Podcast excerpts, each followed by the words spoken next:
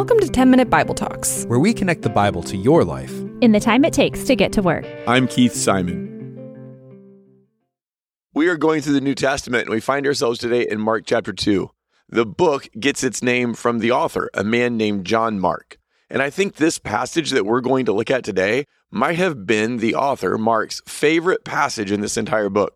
To help you understand why that might be the case, I want to tell you a little bit about Mark. His mother, Mary, was one of the earliest Christians. When the church first started, it used to meet at her house. When Peter was arrested and put in prison, Acts 12 tells us that the believers gathered in Mary's house to pray. So Mark saw authentic Christianity lived out in front of him. He saw all the early disciples obey God at great cost to themselves. He heard them pray. He saw their love and devotion to Jesus. Not only was Mark's mom a Christian, but so was his older cousin Barnabas. Barnabas is mentioned in Acts as one of the wealthier church members that sold at least part of his possessions to share with those in need. When Paul became a Christian and all the other Christians were afraid of him, it was Barnabas who took Paul under his wing and helped him. Mark came from an amazing family, and he became a believer and a member of the church. When Barnabas and Paul were appointed to lead a mission to plant churches, they took John Mark along with them as a helper. He traveled with them and saw many people come to faith, and God did amazing things on that missionary journey. So it's somewhat surprising when we read in the book of Acts that somewhere in the middle of that missionary journey, Mark left the team. The Bible's not clear on why he left, but it is clear that it wasn't a good move on his part.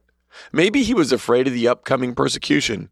Maybe he was tired of being a helper and in a moment of pride, he wanted a more prominent role. Maybe he was unwilling to deny himself, take up his cross, and follow Jesus. We aren't sure why, but we do know that it wasn't a good thing. Paul called him a deserter. In their moment of need, Mark had left. Mark had been exposed to a lot of truth, but he'd walked away from it. The next time Paul and Barnabas set out on a missionary journey, Mark wanted to join them. Barnabas was willing to give him a second chance, but Paul would have none of it. He didn't want any quitters on his team. The Bible tells us that this led to a sharp disagreement between Paul and Barnabas. They ended up splitting up and going on separate mission trips. Since Barnabas was Mark's cousin and mentor, maybe that's why he took Mark along with him. What would Mark do this time? Would he prove faithful? We don't know the story, but we do know how the story ended. Mark had changed. Uh, in fact, Paul is very complimentary of him. In the last book in the New Testament that Paul wrote, he said this Get Mark and bring him with you because he is helpful to me in my ministry. So Mark knew what it was to fall away from God and to be welcomed back, both by God and church leaders. He knew what it was like to feel far from God and to experience God's grace and forgiveness. And that's why I think Mark 2 might have been Mark's favorite passage in this gospel, because in it, we're going to see Jesus extend grace to sinners like him. He extends grace to someone far from God. Maybe it reminded Mark of how God had forgiven him. Well, Mark chapter 2 tells us the story of an unlikely follower of Jesus. If you or a friend or family member have ever felt far from God, you're going to be encouraged by the story of Levi. And we'll pick it up in verse 13. Once again, Jesus went out beside the lake. A large crowd came to him, and he began to teach them. As he walked along, he saw Levi, son of Alphaeus, sitting at the tax collector's booth. Follow me, Jesus told him, and Levi got up and followed him. This Levi is the same person that wrote the Gospel of Matthew. So he kind of has two names, Levi and Matthew. Verse 15 While Jesus was having dinner at Levi's house, many tax collectors and sinners were eating with him and his disciples, for there were many who followed him. When the teachers of the law, who are Pharisees, saw him eating with the sinners and tax collectors, they asked his disciples, Why does he eat with tax collectors and sinners? On hearing this, Jesus said to them, it is not the healthy who need a doctor, but the sick. I have not come to call the righteous, but sinners. So, a little historical background. Rome ruled Israel and required everyone to pay steep taxes to fund the Roman government. The tax collectors were Jews who had sold out to Rome and were willing to do the empire's dirty work by collecting taxes from the citizens. For that reason, they were hated by their fellow Jews. The religious literature of the age lumped tax collectors in with thieves and murderers. A Jew who collected taxes was disqualified as a judge or even to be a witness in court. They were expelled from the synagogue, they were a disgrace to their family. All the religious schools said it was okay to lie to tax collectors. So, up to this point, the first four disciples that Jesus had called were fishermen. Levi, or Matthew, is the fifth, and he's a tax collector. The fishermen were very ordinary, common people, but the tax collector was despised. And Levi didn't seek Jesus out. No, Jesus sought him out. And I want you to notice that Levi responded to Jesus by following him. That's always the proper response of seeing who Jesus is. Now, part of following Jesus is sharing his love for others, and Levi gets that.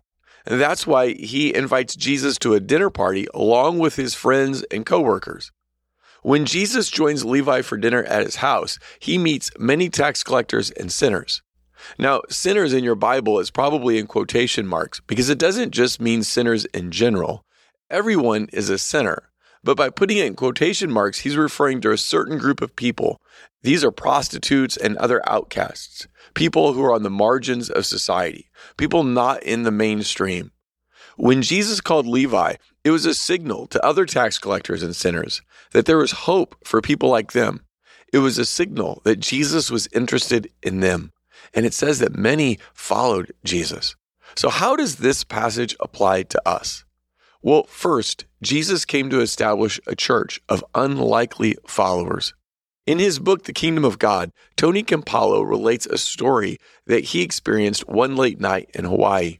He said he walked in to what you would call a greasy spoon and sat down at the counter waiting to be served. And there was a really big guy who came out from behind the counter and said, What do you want? And Tony Campolo said, Well, I wanted a cup of coffee and a donut. So this server gave him a cup of coffee and a donut. And Tony Campolo is sitting there munching on that donut and sipping on his coffee. And at this point, it's like 3:30 in the morning.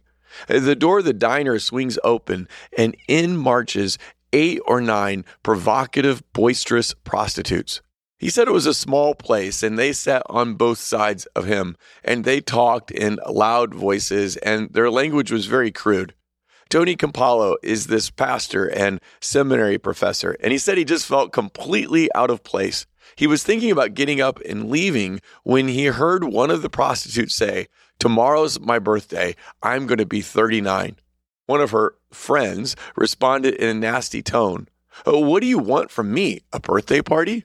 What do you want? You want us to get a cake and sing happy birthday? Come on, said the woman. Why do you have to be so mean? I just was telling you, that's all. Why do you have to put me down?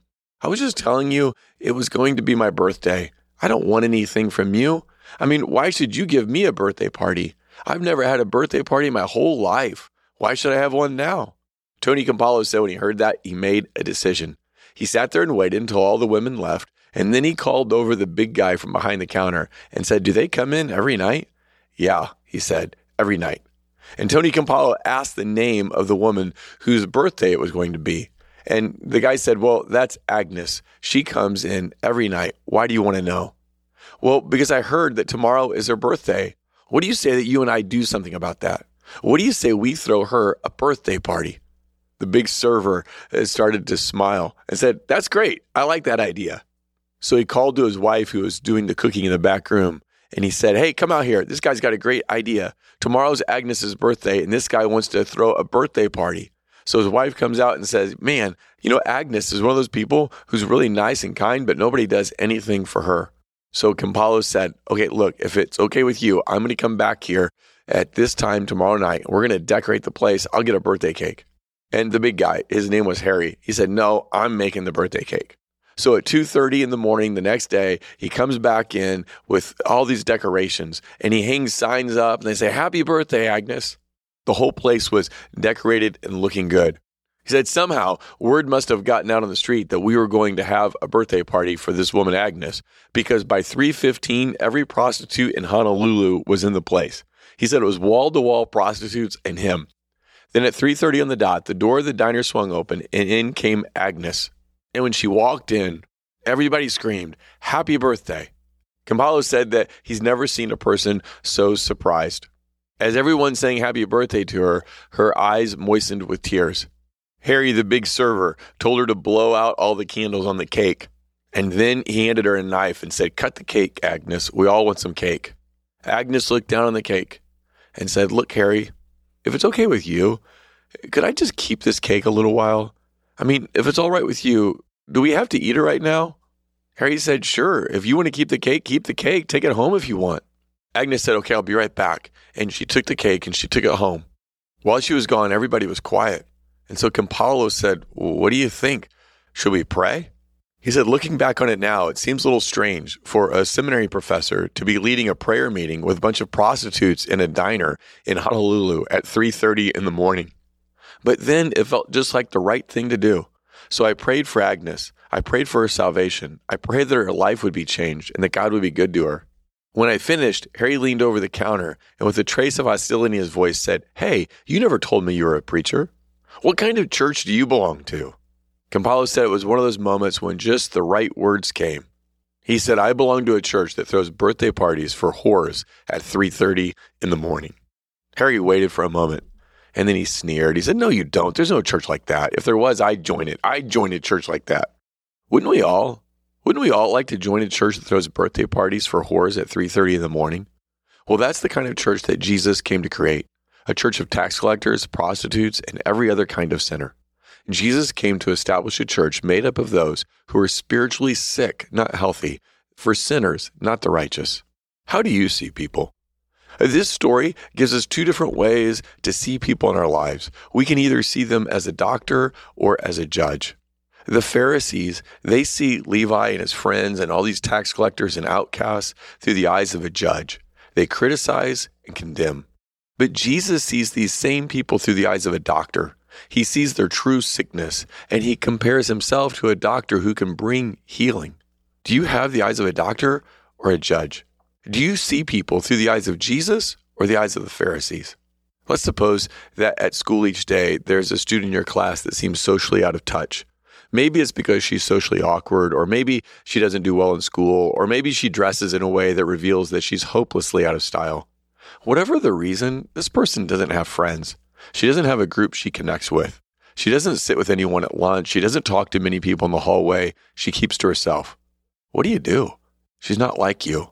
It's obvious that you don't have much in common, if anything at all.